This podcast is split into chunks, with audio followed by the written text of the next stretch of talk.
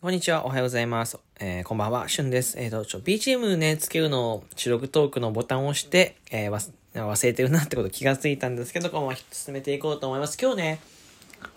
お便りが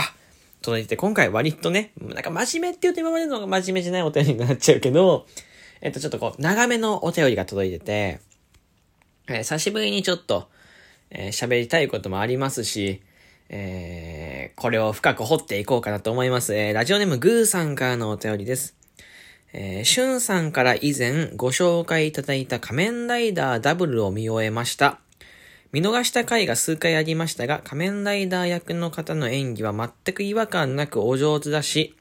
話は探偵ものとライダーが組み合わされていて、大人でも楽しく見れました。特に良かったのは最終回の前の回。あれで終わってもいいかも。小さな子供にはきついですが。子供向けの話の割に攻めてるなぁと感じるシーンもありましたね。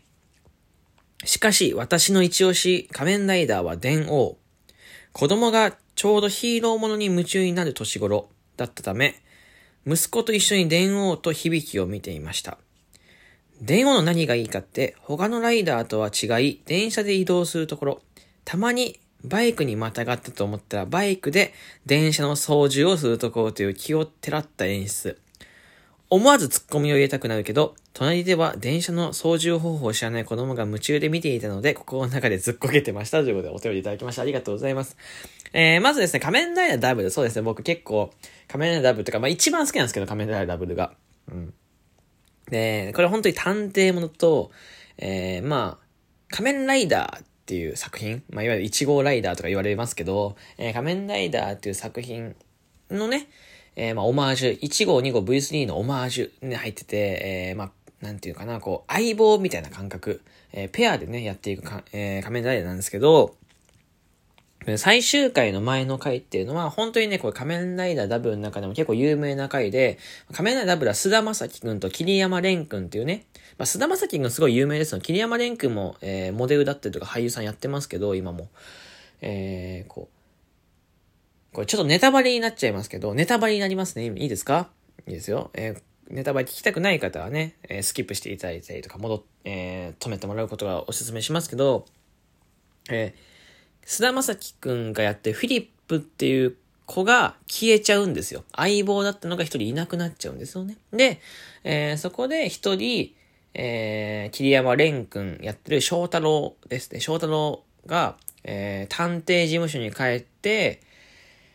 えーは、こう、いわゆるフィリップが残した置き土産みたいなあげる、開けると、そこに本が入ってて、そこの本の中に、本当は白紙の本なんですけど、えー、菅田将暉くんが、えー、桐山蓮くんに内緒で、なんか、メッセージ、手書きのメッセージを書いてるんですよね。そう。なんか、ありがとう、みたいな。君の相棒より、みたいなことが書いてあって、で、それを見、それを知らなかった、えー、いわゆる桐山蓮くん翔太郎は、本気でガチ泣きをしちゃうんですよ。ね。カメラ回って。で、これがすごいいい演技で、で、うん、仮面ライダーダブルファンの中でもすごく有名な話だし、仮面ライダーシリーズの中でも結構有名な話なんですよ。で、それがグッズ化されるぐらい、すごい本当に、もうなんかそう、グッズ化とかされちゃうんですよ。本当にそれぐらいメジャーな話で、ここがすごくいいですね。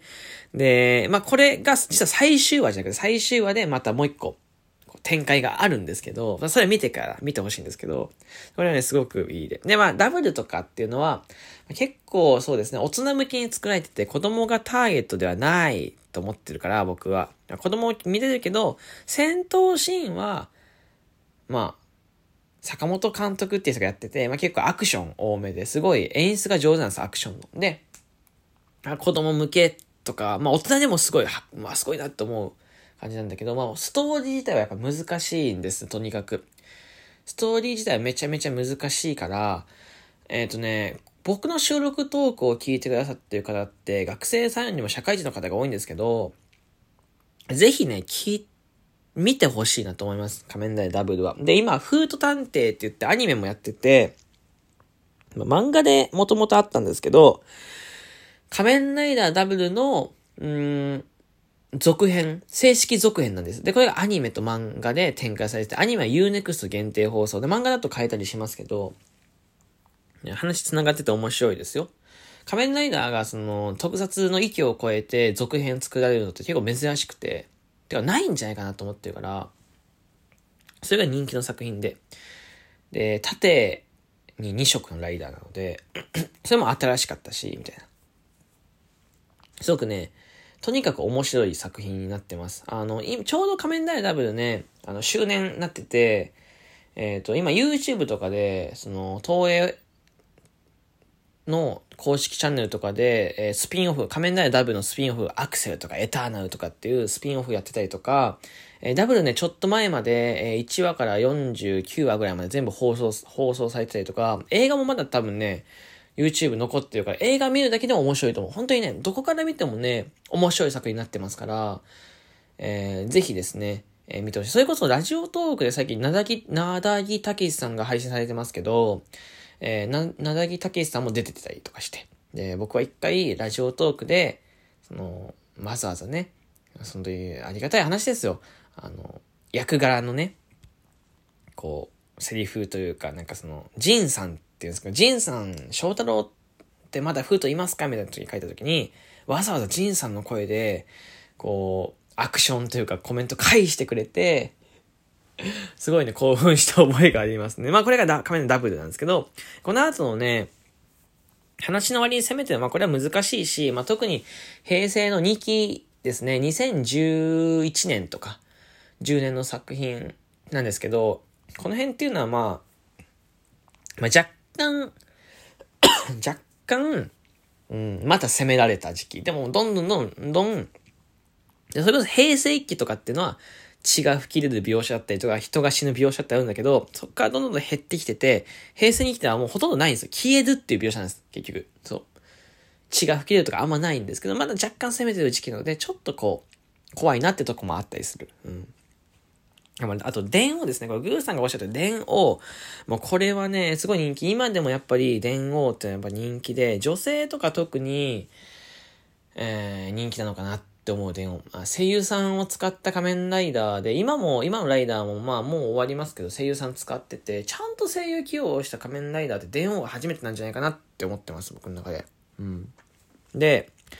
えー、まあ、モチーフは桃太郎です。うん、メインは桃太郎で、えー、浦島太郎、桃太郎、えー、金太郎、あと、日本昔話の最初に出てくる竜ですね。えー、だったりとかっていう、結構こう、仮面ライダーってちょっと子供っぽいイメージだったり、すごい難しいイメージだったりすると思うけど、すごくこう、いいラインいってて、えー、まあ、俳優さん佐藤健なんですけど、すごいいいライン攻めてて、声優さん起用でキャラクター違う、敵がね、て、もともと敵だったものが味方になるみたいな感じで、えー、その人たちが声優当ててて、で、その能力、その、なんか、敵が佐藤健に憑依することによって、敵っていうか味方なんだけど、その味方が憑依することによって、えー、性格と変わったりするんですけど、これがまたいいキャラ出してて、ナルシストだったりとか、すごいオレオレだったりとか、可愛いラッパーみたいなキャラクターだったりとか、すごいいろいろしてて、これがね、結構、キャラクターチックで、商品化もしやすいし、見やすいし、で、えー、子供と大人の心をぐっと掴む。で、佐藤健ってやっぱすごいか、は、えー、奥さんの心、母の心、母親の心もぐっと掴めてて、うん。なんかこう、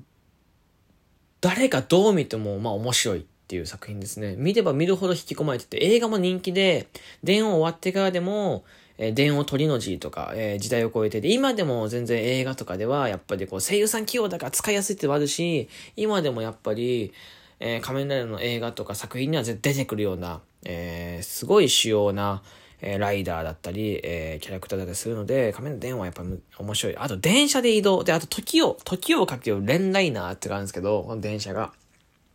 時空超えるから、他の仮面ライダーとかの、まあ、時間軸を移動できるし、まあ、電車で移動なんですよ。お便り書いてあるみたいに、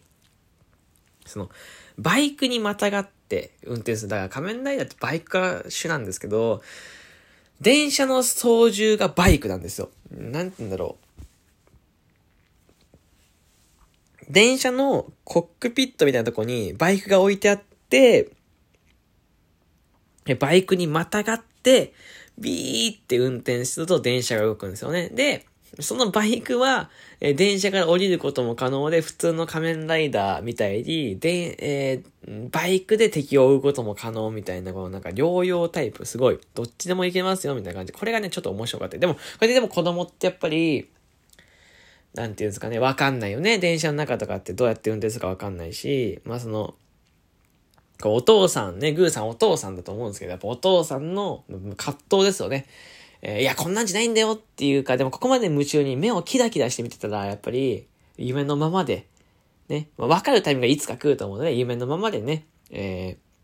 ー、いさせてあげるみたいな思いもあると思うし、うん、すごいこう、なんていうのかな。なんかまあ葛藤ですよね。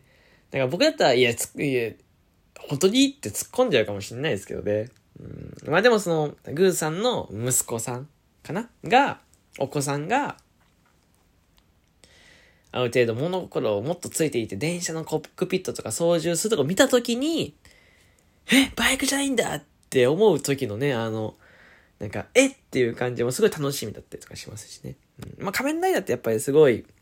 こう、でもこれもコミュニケーションツールだよね。お父さんの時言ってよみたいなね。これも一つの仮面ライダー良さだと思うし、まあね、ぜひね、仮面ライダー見たことない人はね、ぜひね、見てほしいなと思います。本当にあの、なんかね、おすすめなんですかとか、こういうの好きなんですけど、で、イケメンが好きですね。いろんなの送ってもらったら僕が、すごいおすすめを一つずつ紹介できますよ。あの、僕、昭和から平成、令和まで、ある程度見てますから、基本的にどれも見れます。それこそ Amazon プライム限定のバイオハザードみたいな仮面ライダーなんてのを僕は知ってますから、まあ、いろんなの見れるんで、